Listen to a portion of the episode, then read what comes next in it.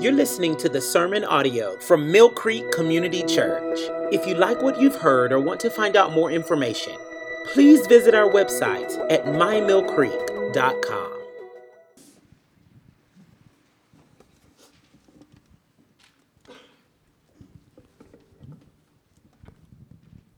Good morning, Mill Creek. My name is Nathan Eberline, and I'm one of the elders here. Uh, will you please join me? We're going to read Genesis 20, verses 1 through 18 today, and that's page 10 in the chairback Bibles. Verse 1 From there, Abraham journeyed toward the territory of the Negeb and lived between Kadesh and Shur, and he sojourned in Gerar. And Abraham said of Sarah his wife, She is my sister. And Abimelech, king of Gerar, sent and took Sarah. But God came to Abimelech in a dream by night and said to him, Behold, you are a dead man because of the woman whom you have taken, for she is a man's wife. Now Abimelech had not approached her, so he said, Lord, will you kill an innocent people? Did he not himself say to me, She is my sister? And she herself said, He is my brother. In the integrity of my heart and the innocence of my hands, I have done this. Then God said to him in the dream, Yes, I know that you have done this in the integrity of your heart, and it was I who kept you from sinning against me. Therefore I did not let you touch her. Now then, return the man's wife, for he is a prophet, so that he will pray for you, and you shall live. But if you do not return her, know that you shall surely die, you and all who are yours. So Abimelech rose early in the morning and called all his servants and told them all these things. And the men were very much afraid. Then Abimelech called Abraham and said to him, What have you done to us? And how have I sinned against you, that you have brought on me and my kingdom a great sin? You have done to me these things, the things that ought not to be done. And Abimelech said to Abraham, What did you see that you did this thing? Abraham said, I did it because I thought there is no fear of God at all in this place, and they will kill me because of my wife. Besides, she is indeed my sister, the daughter of my father, though not the daughter of my mother and she became my wife. And when God caused me to wander from my father's house, I said to her, This is the kindness you must do to me. At every place to which we come, say of me, He is my brother. Then Abimelech took sheep and ox and male servants and female servants and gave them to Abraham, and returned Sarah his wife to him. And Abimelech said, Behold, my land is before you. Dwell where it pleases you. To Sarah he said, Behold, I have given your brother a thousand pieces of silver. It is a sign of your innocence in the eyes of all who are with you, and before every one you are vindicated. Then Abraham prayed to God, and God healed Abimelech, and also healed his wife and female slaves, so that they bore children. For the Lord had closed all the wombs of the house of Abimelech because of Sarah, Abraham's wife. Will you please join me in prayer? Dear Heavenly Father, uh, we thank you that we can be here today uh, to praise and worship you. Um, as we sang earlier, uh, awake our souls, uh, prepare us to uh, give you our best, uh, open our hearts and our minds to hear your word and to learn from it. Please let your Holy Spirit rest upon us and teach us. please do the same on Jeremy and help him to speak truth and to teach us your ways. We thank you again for your blessings, Lord, and in Jesus' name I pray. Amen.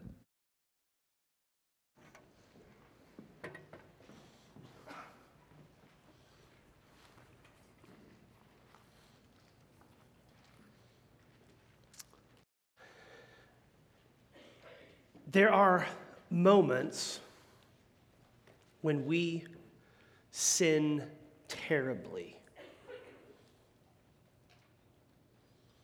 When our sin is either confessed, we share what we've done with someone, or our sin is discovered. We didn't necessarily mean for it to be, but got out there. And those times where we sin terribly, they're devastating. It can be devastating for us, it's devastating for those. We did it, but it's created this sin tsunami. There's times we sin, but there's also times when other people sin.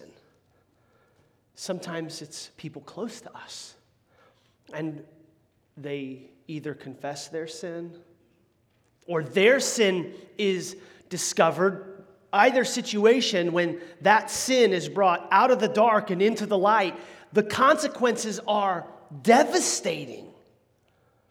It can feel overwhelming.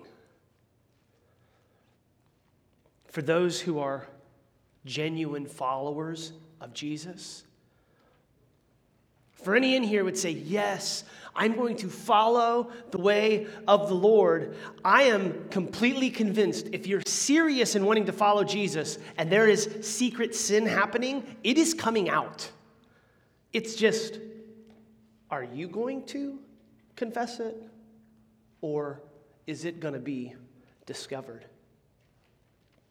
But make no mistake, and sin is devastating. I had a friend who told me that as a teenager, he had started walking with Jesus.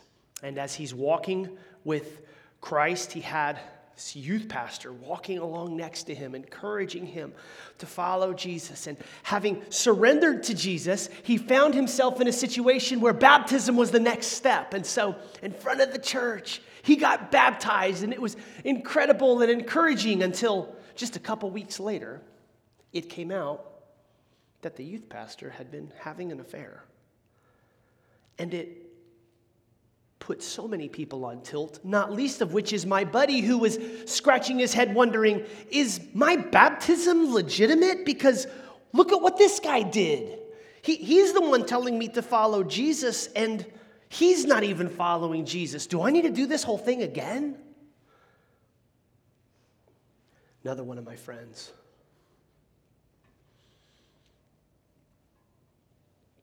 married, a couple kids. Started meeting with someone in the church who had just been quite honest and said, Look, man, seems like internet porn is just crushing Christian church. Let's be the kind of people who are honest. And this person started sharing the ways they were struggling. My friend says, Yeah, me too. I haven't told anybody. I've never physically had an affair with somebody else, but I've really struggled. Um, but I also, my friend said, want to say it's, I struggle with same sex attraction, and so that's sort of where I go in that dark world. The consequences of that confession were difficult as sin was brought into the light and then spouse was told, and this couple was serving in very influential places in the church and left folks scratching their head going, Is, is there a place for people who are broke and sinful in these ways to be in a church?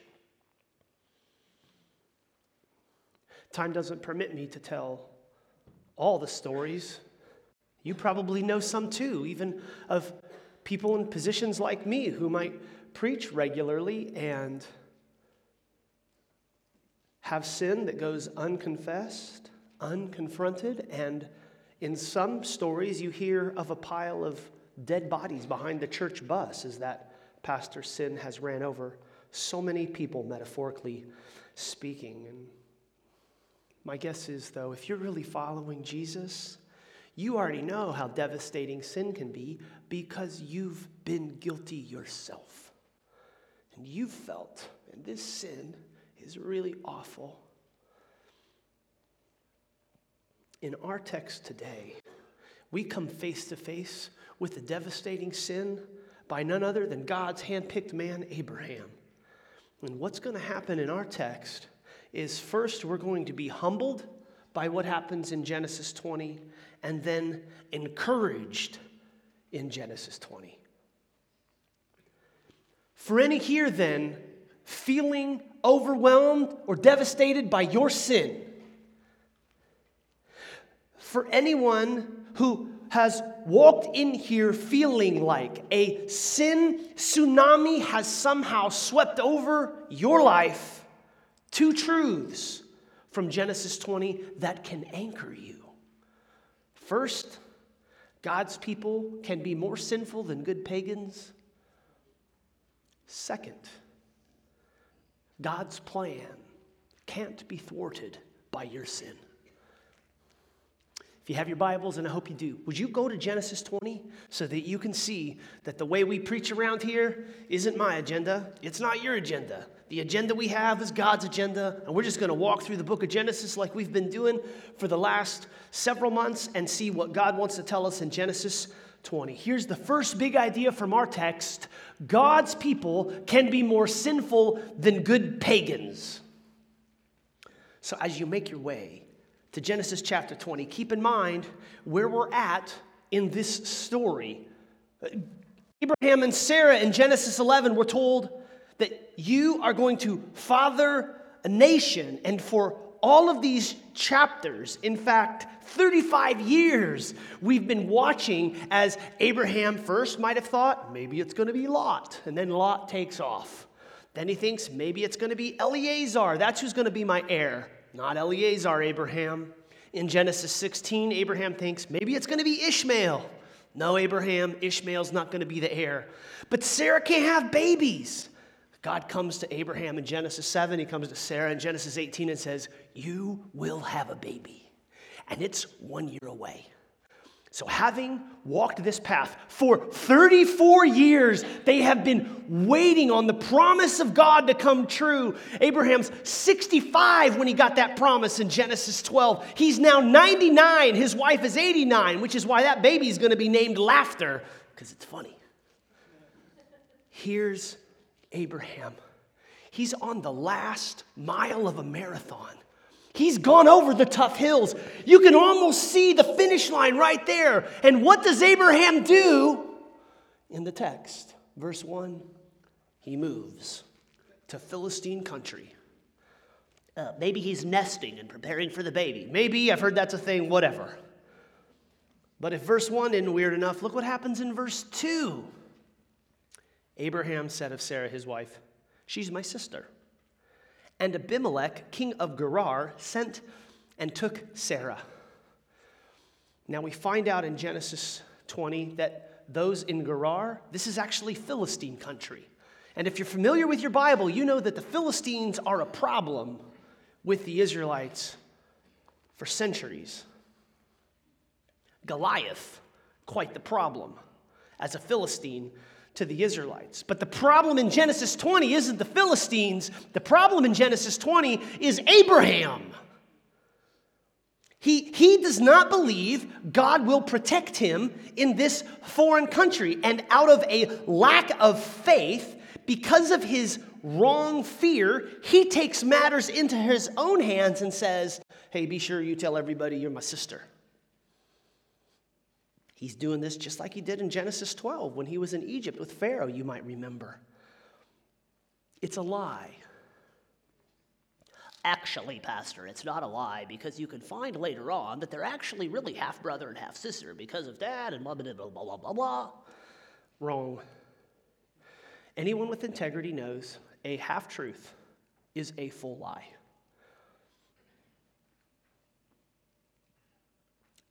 And so, what does King of Gerar do when he finds out, in his view, that this Sarah is available? Oh, she's not married?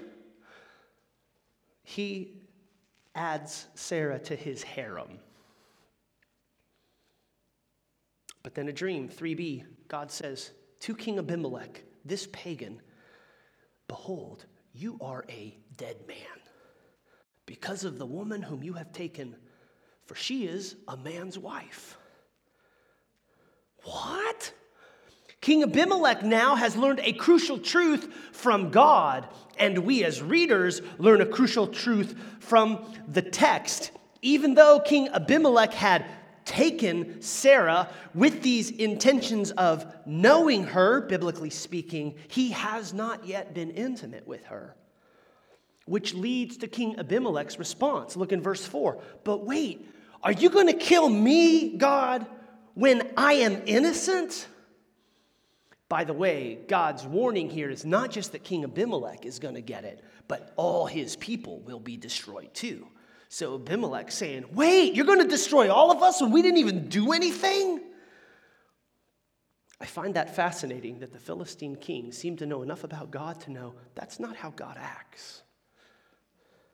God is not going to punish Abimelech, when he had integrity, which is what he says in verse 5 from the text. Did Abraham not himself say to me, She's my sister, and she herself say, He is my brother? In the integrity of my heart and the innocence of my hands, I have done this. Then God said to King Abimelech in the dream, Yeah, I know you have done this in the integrity of your heart, and it was I who kept you from sinning against me. Therefore, I didn't let you touch her. Now then, return the man's wife, for he is a prophet. Remember that, we'll come back to it. Abraham is a prophet, God says, so that he, Abraham, will pray for you and you shall live. But if you do not return her, know, King Abimelech, that you shall surely die, you and all who are yours.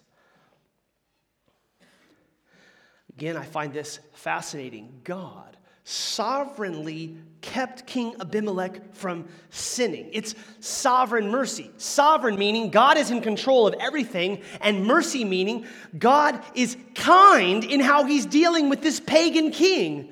Sovereign mercy in control of all our decisions.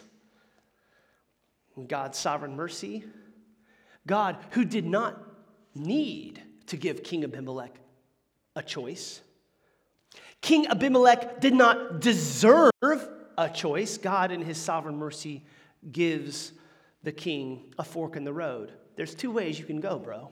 You can keep doing what you want, and you will die. Or you can obey me and live. Well, this warning literally puts fear in the heart of King Abimelech because he wakes up early in the morning and look, he makes two calls. Look in the text, two calls, verse 8. Abimelech rose early in the morning and called all his servants and told them all these things. And the men were very much afraid. Circle that word afraid in your Bible if you want, or put that on the back burner in your mind. The servants are afraid. Nine. Then Abimelech called Abraham and said to Abraham, What have you done to us? And how have I sinned against you that you have brought on me and my kingdom a great sin? You have done to me things that ought not to be done. Look how serious pagan king Abimelech is taking the warning of God. He's up early and he's doing something about it. He knows God's word literally is life or death, and he takes it to heart. Contrast that with Abraham, verse 11. Abraham said, I did it because I thought there is no fear of God at all in this place, and they will kill me because of my wife. Besides, she is indeed my sister, the daughter of my father, though not the daughter of my mother, and she became my wife. 13. And when God caused me to wander from my father's house, I said to my wife, This is the kindness you must do to me at every place to which we come. Say of me, He's my brother. In these three verses 11, 12, and 13 we see blame shift. Blame shift, which some of you may remember was what happened in Genesis 3 when Adam and Eve were confronted with their sin. This is actually, in my view, our author trying to go, look how Abraham is acting just like Adam and Eve. Verse 11, the reason I had to do this is not my fault. It's really your fault because y'all don't even fear God. It's your problem, not my problem. Justification from verse 12. It's not really my fault that this all happened because it's kind of true. It's kind of true, you see? Shifting from verse 13. The only reason I have to do this is because God made us wander into different lands where people like you might kill me because my wife's so fly. It's not really my fault. It's because God told us we have to go wander around this world. What we see when we contrast King Abimelech with Abraham is called irony. Irony is a literary device when the author intentionally shows two very different responses, and the person who you would expect to respond in God's way doesn't, and the person you don't intend or expect to respond God's way does. What we see here is irony, especially in relation to fear of God. Remember a moment ago when I told you to remember that the servants were very much afraid, verse 8? King Abimelech demonstrates his fear because he's up early in the morning trying to make this wrong thing right. And even his servants, these pagan Philistines, they're afraid of what God will do. But you know who doesn't seem to have any fear in this text? Or who doesn't have the right fear? God's man, Abraham. Here's what should get our attention God's man responding the wrong way, pagan king responding the right way. Abraham, frankly, is responding a lot like Lot and his two daughters, if you were here last week, or if you want to read the text, verse 30 to 38. Lot and his two daughters, they leaned into self preservation. And they had to do whatever they had to do to serve and save themselves. And what we saw last week is self preservation, it leads to self destruction. And that's what's going to happen to Abraham if he's not careful. That's what's going to happen to King Abimelech if he's not careful. That's why God has warned him.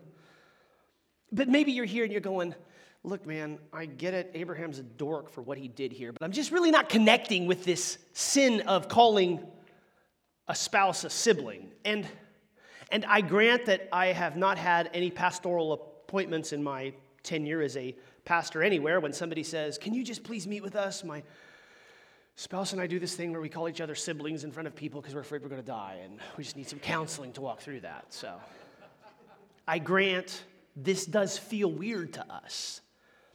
And while the sin that Abraham's guilty of may feel foreign to us, here is what ought to feel familiar is Sin's response, our response to sin, is often self justification and defensiveness.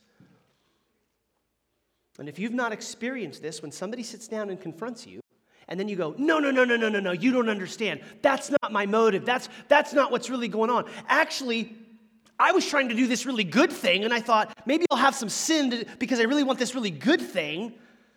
It's all self justification, self preservation. In fact, Pastor Marty was telling me that in counseling, when he's visiting with somebody and a person starts justifying all their self protecting strategies, he's learned from experience and training that self justifying, self preservation language is revealing there is a deep fear in the heart of this person, and they are trying to make sense of it, but they're doing it the wrong way. Fear often fuels self justification. And so it is here.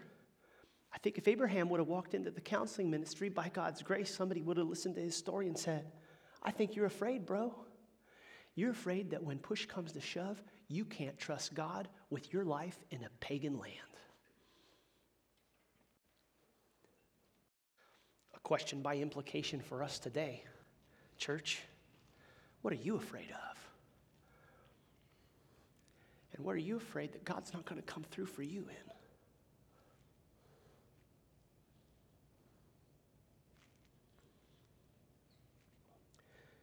King Abimelech has confronted Abraham.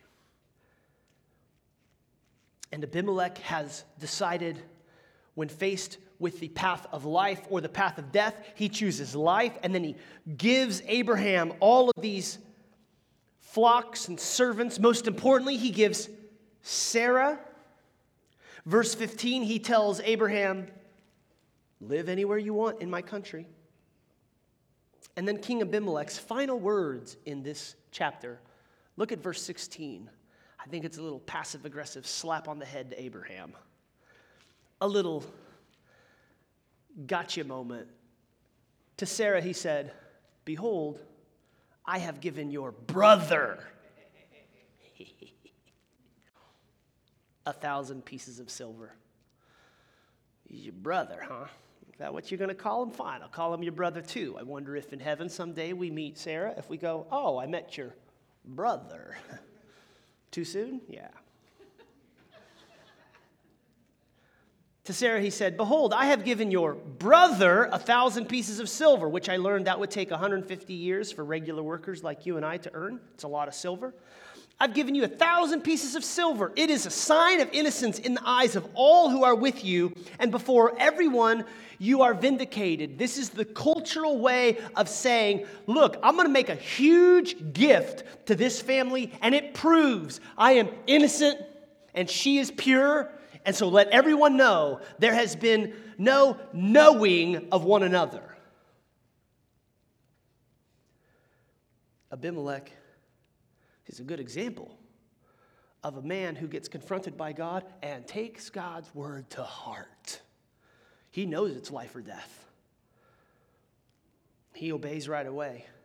And in this text, in this situation, the pagan king obeys more than Abraham, which proves the whole point I've been arguing here. God's people can be more sinful than good pagans. Here's the application I'd love for you to take away from this section. Just because you're in God's family doesn't mean you won't seriously sin. And I'd like for you to get that. Just understand. Just because you're in God's family, I'm in God's family, man. I've been, I've believed the gospel. I've, I've repented of my sins. I've been baptized following conversion. Man, I am in the people of God. Just because you're in God's family doesn't mean you won't seriously sin. And I think this is so important for us because, church, too often our theology of sin is really goofy, if not just totally wrong. Too many times, we have people who believe the gospel, and I've felt it too, especially in my time as a youth pastor with teenagers. They come to know Jesus, they believe the gospel, they go into the water, they come out, and then they're struggling with sin not so long later, and they're scratching their head and they're going, What happened? Where did I go wrong? Did, did it not take? Is Jesus not real? Is my belief in the gospel not sufficient? Was the water faulty? Like, what's the problem here? Because I'm still struggling with sin. What we got to get is that when we come to know Christ, we are not immediately transformed and totally perfect. When you come to know Christ does not mean your days of serious sin are behind you. They may be in front of you. I pray that's not the case, but we need to understand just because we're in the family doesn't mean we won't seriously sin. Each of us is so impacted by the fatal disease of sin that there is no sin some pagan might commit out there that isn't possible for us in here. You may think to yourself, no, no, no, Pastor, I would never do that thing. Baloney. You are just as much capable of that sin as anybody because sin doesn't come from outside of us, sin comes from inside of us. And it's frankly, it's the sin of pride that whispers in your ear, Oh, I would never do that. That's so deceived your heart, you're actually believing a lie that you're somehow better than everybody else out there. No, same sin that's crushing that person, it crushes us as well. Beware. Sin is so deceptive. It gets into our hearts and makes us think, oh, no, I would, I would never do that. But just talk to any Christian who really believes Jesus has committed some serious sin, wherever we want to draw that line, and ask him, hey, by the way, when you woke up that morning, were you thinking, I hope to light my, light off, my whole life on fire, and I just want to destroy everybody around me and burn it all down? Like, you know people who've crashed and burned, right? Just ask them, was that your goal? No. They're going to say, I, of course not. I didn't. But then I started believing the lies of the enemy, and like all of a sudden I was eating the forbidden fruit, and all of a sudden I'm crashed and burned. Or pastors, you talk to a pastor who's who starts out good, and then whatever happens, they get they get fired because of their sin issues. I've never met a pastor on the other side of it say, I woke up one day and I was really bored and I thought, I'm just going to drive my life off a cliff. You know what? I'm just going to take my family with me. I'll take the church with me. I'm just going to destroy all the good stuff that God has seemed to be doing, and I'm just going to, I'm going to ruin it all. Nobody thinks like that. I, I'm, I'm explaining it this way because I want you to wake up to the seriousness of sin.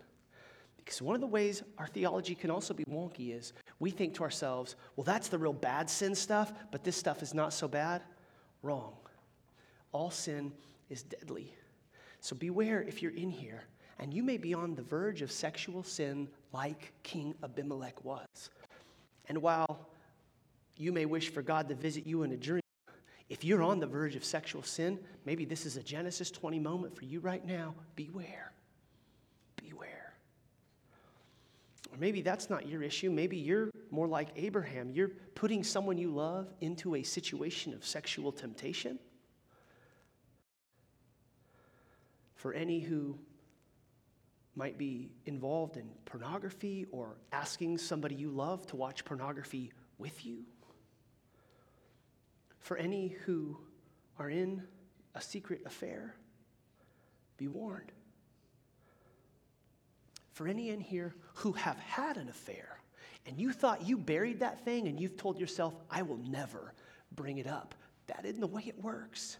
And if you're going to follow Jesus, that thing's coming out. It's going to come out sooner or it's going to come out later. It's going to come out the easy way or it's going to come out the hard way. But you got to decide are you going to be honest about what's going on with your sin issue? For those struggling with same sex attraction, your sexual identity, deciding even in these moments and weeks and months, am I going to go God's way or am I going to go in the way of the world? Hear a warning. You need to be honest with what's going on in your heart. And a very easy next step for you would be to find a few people to share your sin with. A few people you love and trust who you could say, There's this thing that has been in the dark. I haven't told anybody about it, but here it is. And if you're thinking, Pastor, I don't even know where to start with that, we have life groups here. We have mentors who want to meet with you. We have biblical counseling that we offer free to you. It's confidential. If you're hearing some of this, though, and you think your heart rate is racing and you're aware, man, my sin is serious, but I just, I can't imagine.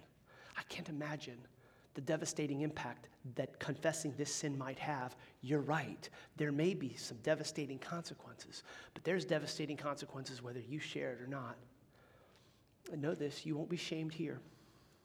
In fact, look at God in this text. He does not shame Abraham. He doesn't look down his nose at Abraham and go, Are you kidding me? Oh, my word. Abraham, give me a break. No. The Lord, his covenant love remains to Abraham. And consider, if you're feeling afraid of sin, how Jesus responds to those who are broken in the New Testament. How does Jesus respond to those who have a broken and contrite spirit? He is gentle and lowly. Come, all who are weary and heavy laden. Make no mistake, Jesus does get harsh, but he gets harsh with hypocrites, those whitewashed tombs who don't admit they have dead bones in their heart. If you're feeling deep shame, hear the heart of God for you. God loves you because of his covenant through Jesus, not because of your actions. Well, at this point of the text, we've seen a lack of fear has led Abraham to sin by lying. Good fear has led King Abimelech to obedience. But for the original listeners getting this message, they would have understood this truth God's people are messed up. Like God's people are really messed up. Which, if you're a guest with us or you don't know Jesus and you kind of wonder, how do you all think about yourselves? You all think you're too good? No, no, no, we messed up really messed up. That truth is humbling, but it leads us to the second truth from this text, which is encouraging. Here, the last point of this sermon God's plans can't be thwarted by sin, drawn from verse 17 and 18. Look with me in the text. Then Abraham prayed to God, and God healed Abimelech and also healed his wife and female slaves so that they bore children. For the Lord had closed all the wombs of the house of Abimelech because of Sarah, Abraham's wife. Now, first time I read this, I just skimmed over it, and if that's how you do Bible reading plan, man, me too. And it can be quick to think, hmm, nice little bow to the end of a weird chapter. Moving on. Not so fast. Consider this question based on how these two characters behaved in this text, Abraham versus Abimelech, who had integrity and ought to be praying for the person who was a liar? Generally speaking, in such a situation, who would we go, you better ask that person to pray for you because of what you did? Our author knows this and reveals this great twist. What in the world is Abraham doing praying for that cat? He's the one who was the pattern to follow. And it's called irony again. Irony, a deliberate contrast to help readers consider something. And this is not the only irony in the text that Abraham, despite all his issues, is pay, praying for Abimelech. We've also considered how Abraham is called a prophet by God. I told you to remember that earlier from verse 7. You remember that?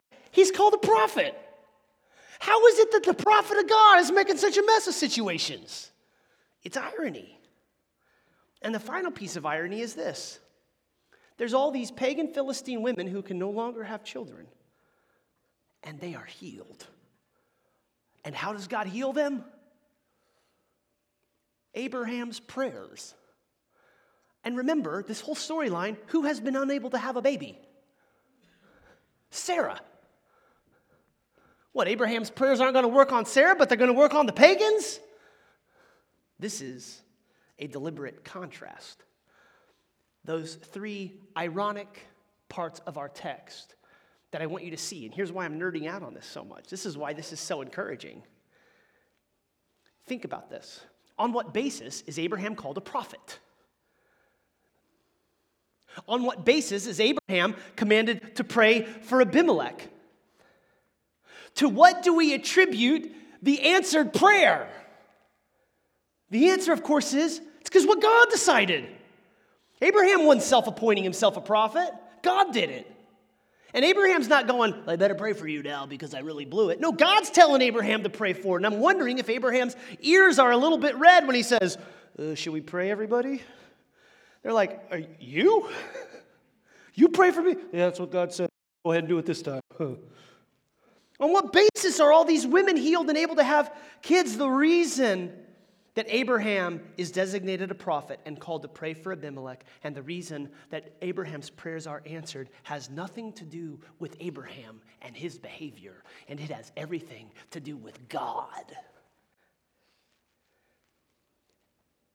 Even though Abraham is far more sinful in our text than King Abimelech, Abraham's sin will not thwart God's promises. I'm going to go throw a chair through that window. I'm so excited right now. Get this, church. Sin is awful, and it can be devastating. And it can feel like a tsunami that you've created or somebody else has created. And yet, despite our sin, we are not so powerful as to cancel God's plan with our sin. Instead, God will preserve His promises despite all our sin. And that's good news. And that's what the irony is pointing us to. Here's the application. Write this down, please. Understand, you don't have to arrive to be used by God. You don't have to hit some righteousness threshold after which God says, Phew, you finally made it to 60 units of spiritual righteousness. I can finally use you. You've been on the sideline the whole time, knucklehead. There is no righteousness threshold to attain before God will use you. And this isn't the only place we see it, of course. Think about King David. He literally has people behind his bus that have been killed. He's a murderer. God uses King David. And think of Jonah. We got to preach through that book here before too long because Jonah's beautiful. You've got a prophet who knows God, who God says, Go tell these pagans about me. And Jonah says, No. God says, Well, good luck with that. He puts them out, he sends them. Jonah walks in to the pagan Assyrians, and they are wicked people. It's like ISIS level bad what they're doing in Assyria to all the world, including God's chosen people. Jonah walks into Assyria and he looks around and he gives the worst gospel presentation you've ever heard in your life. I mean, it's almost like he just barely mutters under his breath, Everybody needs to repent or else God is going to judge you. And it like takes 10 seconds for him to give his gospel proclamation, and God uses that small thing to humble the whole countryside. And the end of Jonah, of course, Jonah's on a he's mad. I want you to do to, to this place what you did to Sodom and Gomorrah. Despite all of Jonah's issues, God uses Jonah to bring mercy to those Assyrians. Man, it's not just David, it's not just Abraham, it's not just Jonah, man, it's Peter in the New Testament. Like that cat keeps messing up all the time. God uses Peter despite his sin. In fact, Paul has to confront him later on. Say, hey, buddy, you're doing this thing wrong. You're not even believing the gospel anymore. You know, Paul himself killed Christians. God's plan won't be thwarted by your sin. And be encouraged. God is not waiting for you to arrive. He is not waiting for me to arrive before He will use us. Can I get a hallelujah?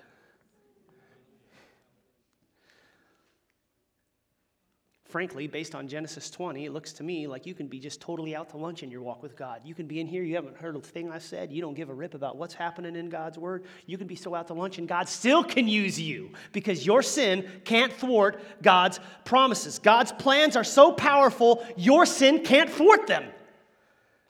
Which brings us back to where we started with devastating sin.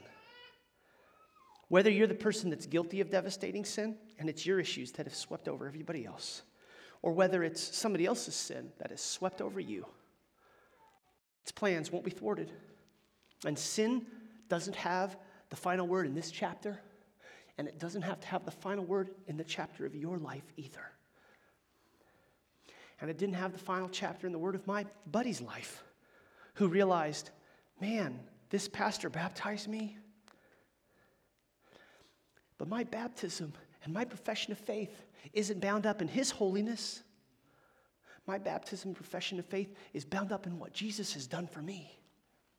And no matter how bad God's people may sin, and no matter how awful God's people may, may seem to make the Christian life work, I don't have confidence in, in salvation because of how everybody else acts. I have confidence in salvation because of who God is and what baptism represents belief in the gospel.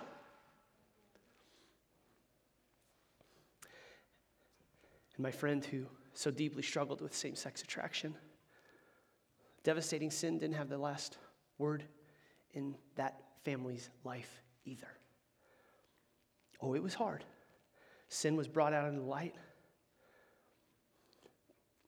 but there was grace and gospel clarity brought to this situation, and it helped so many realize there's no sin that is so far outside the realm of what we may consider acceptable sins in the church that God doesn't save. And, and nobody can out sin the cross. At the cross, the foot of the cross is level. So, whatever issues you're bringing, that guy's bringing, I'm bringing, gospel will heal it. And we said a long time ago, all of us are guilty of some sexual sin in this room.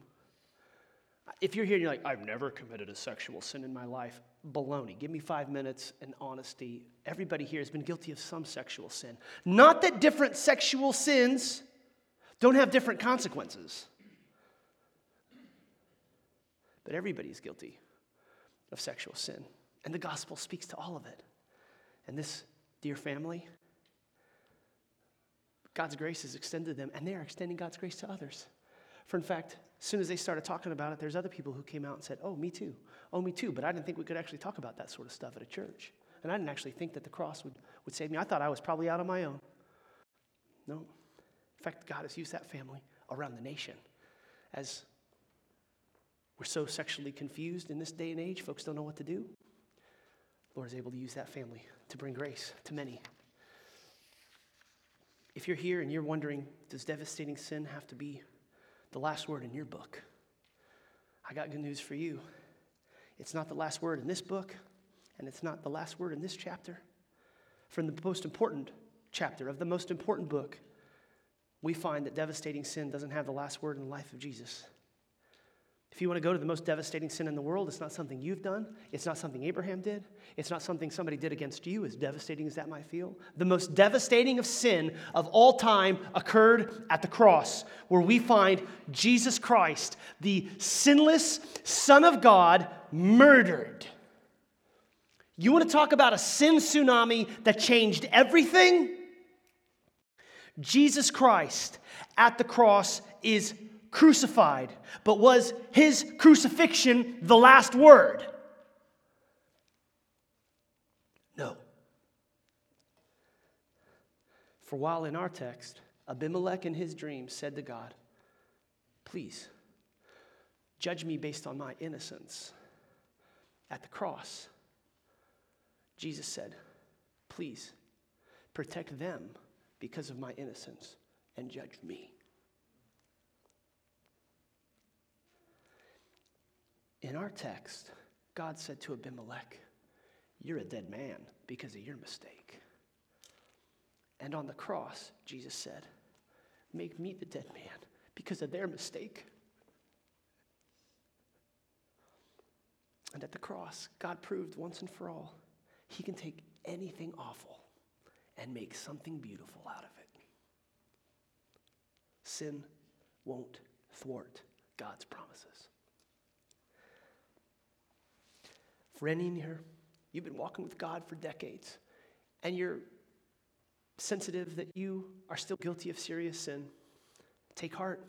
You're in the club with Abraham. And sin won't thwart God's promises. For any in here who are guilty of repeated sins, like a dog returning to its vomit, that's what you're doing. That's from Proverbs. Take heart. You're in the same club of Abraham. And your repeated sin won't thwart God's promises to any in here who don't yet know Jesus. You came in as a good pagan thinking, I'm pretty good, man. I'm a lot better than some of you Christians. And you may be right. Believe me, even though you're a pretty good pagan, your good works will not avert the ultimate justice of God. And while you may even be just like King Abimelech, you need to know that salvation is only found in Christ repent, and believe your sins won't thwart God's promises. To all the rest of us who might be weary, worn out, exhausted as we aim to walk with the Lord and find ourselves beat up, misunderstood, judged, and exhausted, know this your sin can't thwart God's promises. And He's going to accomplish His will no matter what. Will you pray with me?